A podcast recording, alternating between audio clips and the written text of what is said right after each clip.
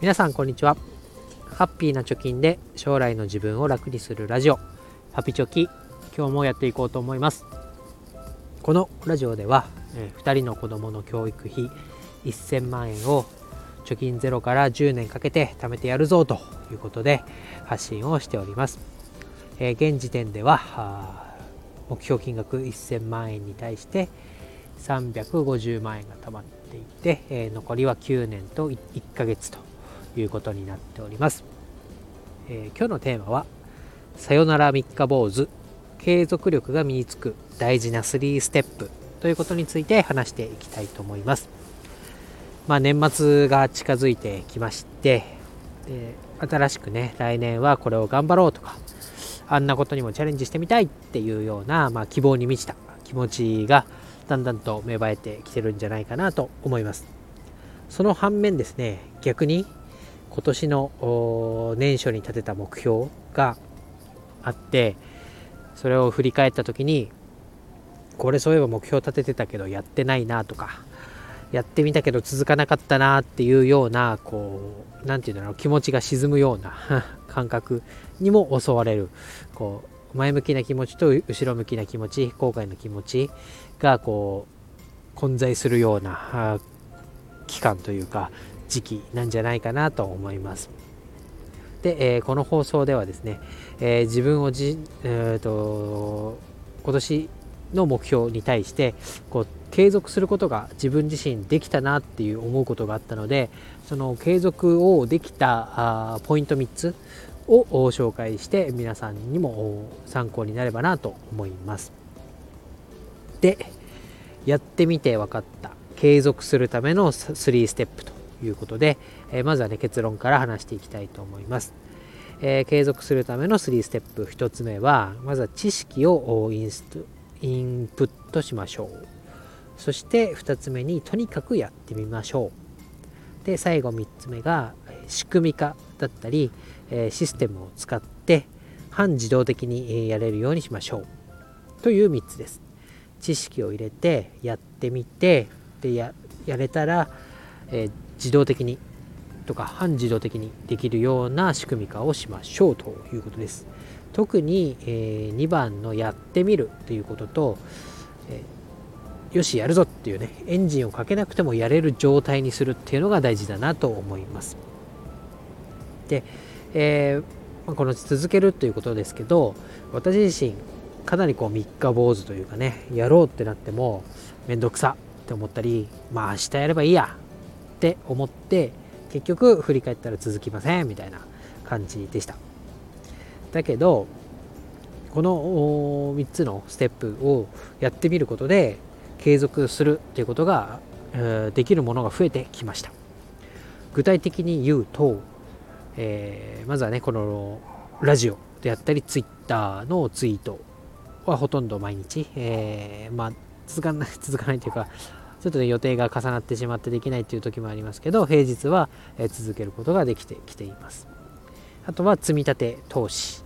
えー、毎日の積み立てビットコインやイーサリアムは毎日やってますし、えー、月1回積み立て NISA をやっています。なんだかんだ1年続けることができました。あとは、まあ、個人的なことですけど毎日10分の筋トレであったり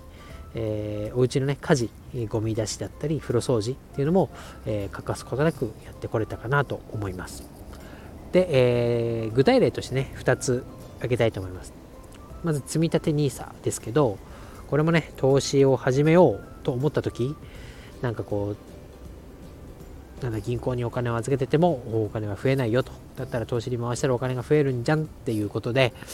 まあ興味は持ったんですけど投資ってなんか怖いよねと。毎日パソコンと向き合って、えー、売ったり買ったりしなきゃいけないんじゃないの？みたいな。そんなことを思ってて、まあ、始められなかったと。で、それが、あまあ、知識をインプットということで、いろんな本を読んだり、YouTube を見たりすることによって、まあ、積み立て NISA っていうね、えー、国が設けてる制度があるんだよとか、投資信託とかインデックス投資っていう割とリスクが低くて、え、時間を味方にして、え、長期で運用できる商品制度があるんだよということが分かりました。で分かったからじゃあやってみようということで、まあ、それもやってみるにあたって、楽天証券っていうのと SBI 証券っていうのがなんか二大看板みたいだなとか全世界株式とあインデックス投資で言ったら全世界株式と全米株式っていうのでなんかこう意見が分かれてる派閥みたいなのがあるんだなっていうのが分かってきてまあね、えー、どっちもやってみりゃいいじゃないかということで楽天証券も SBI 証券も口座を開設しましたしどっちも買ってみりゃいいんじゃねえかなということで、えー、全世界株式と全米株式どっちも買ってみたみたいな。まずやってみたということですね。で大体値動きがつかめてきたと。で続けてみようと思ったら今度は、うん、証券口座の積み立て設定っていうのがあるらしいと。1回、えー、投資の頻度とあといくら投資をするっていうのを設定すればあとはねほとんど勝手に継続できますよみたいな制度があるってことが分かりじゃあそれをやってあとは放置しようと。なのでやってることっていうのはその投資をするお金だけ、えー、切らさないように管理するっていうことぐらいですから、まあ、これがシステム化で続けられているということ。まあ、一回設定しちゃえば、あとは自分の意思はほとんど返さずできるっていうことを、まあ、やっておく、仕込んでおくっていうのが大事だなっていうことです。まあね、他にも、この、まあ、ラジオであったら、アカウントを作って、まあ、まずが知るっていうことか、まあ、何の放送できるアプリがあるのかなっていうのを調べて、で、スタンド FM っていうのが審査もなくてすぐできるっていうのが分かったと。そしたらアカウントを作ってね、まずは配信してみようと。で、軌道に乗ってきたというか、なんとなく感覚がつかめてきたら、まあ、朝配信するっていう時間を決めておくと。そうすると、じゃあ夜のうちに録音しなきゃいけないなとか、隙間時間で話す内容を考えなきゃいけないなとか、で朝、えー、録音してたんじゃ間に合わないから、えー、毎日帰るタイミングで、えー、最寄り駅とお家の間にある公園で撮ろうとかねいうのをまあ生活の一部に組み込んで仕組み化をするということで、えー、続けることができてきました。あとは2つと言いましたけど最後ね、えー、1日いや1日毎日10分の筋トレをやって1年で7キロ体重が減りましたけどこれもまあ筋トレそんなにねガチガチガチガチ、えー、ジムに行ってやるとかではなくて家でできるのはないかなっていうのを、え、調べたら、まあ、YouTube でねできる、え、筋トレチャンネルっていうのがあるのを知りましたと。でかつ、まあ、1週間で1日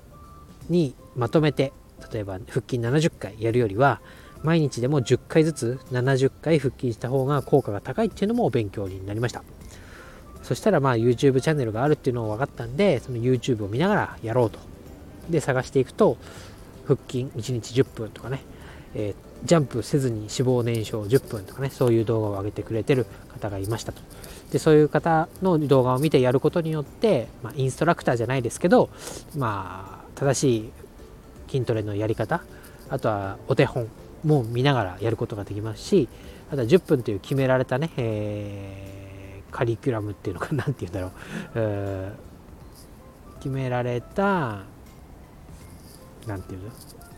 何て言うんだ？何て言うんだろう。決められた、まあ、腹筋はこうやるとか次は背筋をやるとか何、えー、て言うんだ？こういうのローテーションを何て言うんだろう。スケジュールじゃないけどこれをやった後にこれをやってっていうのを自分で考えなくてもその YouTube を参考にやれるっていうことができました。でやるタイミングもあじゃあ続けるためにはって考えた時にじゃあ家に帰ってお着替えをしてでご飯を食べる前の10分でやっちゃったらあとはご飯食べてゆっくりできるなとか、うん、いうことで、えー、ご飯を食べる前にやろうと決めたこと仕組み化をしたこと生活の中に組み込んだことで継続することができましたということでですね。でこういうことをこの3ステップに合わせてやってみたら継続ができるようになりましたよと。でさらにこれをやるといいよっていうのもありましてフリーランスの学校だったり LLAC っていう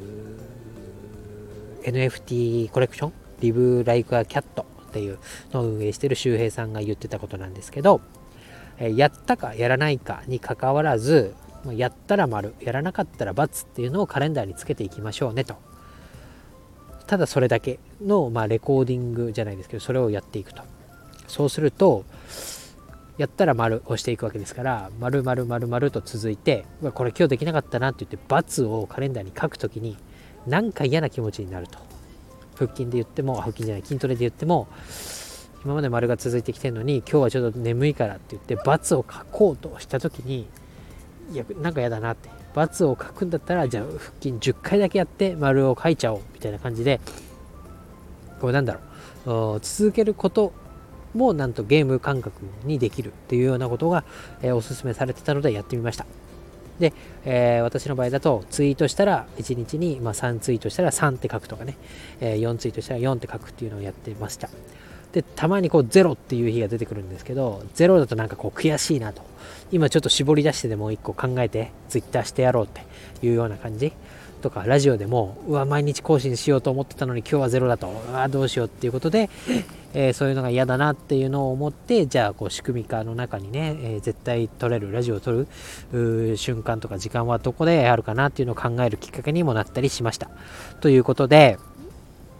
うん、なんだろう。継続をするっていうやることを続ける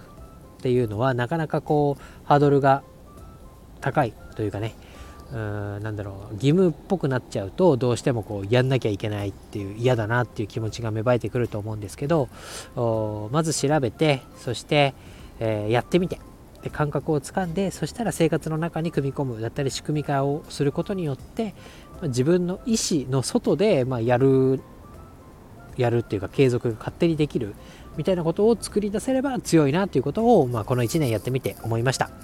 なので、まあ、ここからね、新しく目標を立てる方いると思いますけど、まあ、目標を立てるだけではなくて、じゃあその目標を立て、目標達成するために、いつやろうとか、どういうふうに仕組み化していけばいいかっていうのまで、え一歩踏み込んで考えると、継続しやすくなるんじゃないかなと思いました。ということで、え今日は以上になります。参考になればいいねかいやコメントとか、えもらえたら嬉しいです。ということで、バイバイ。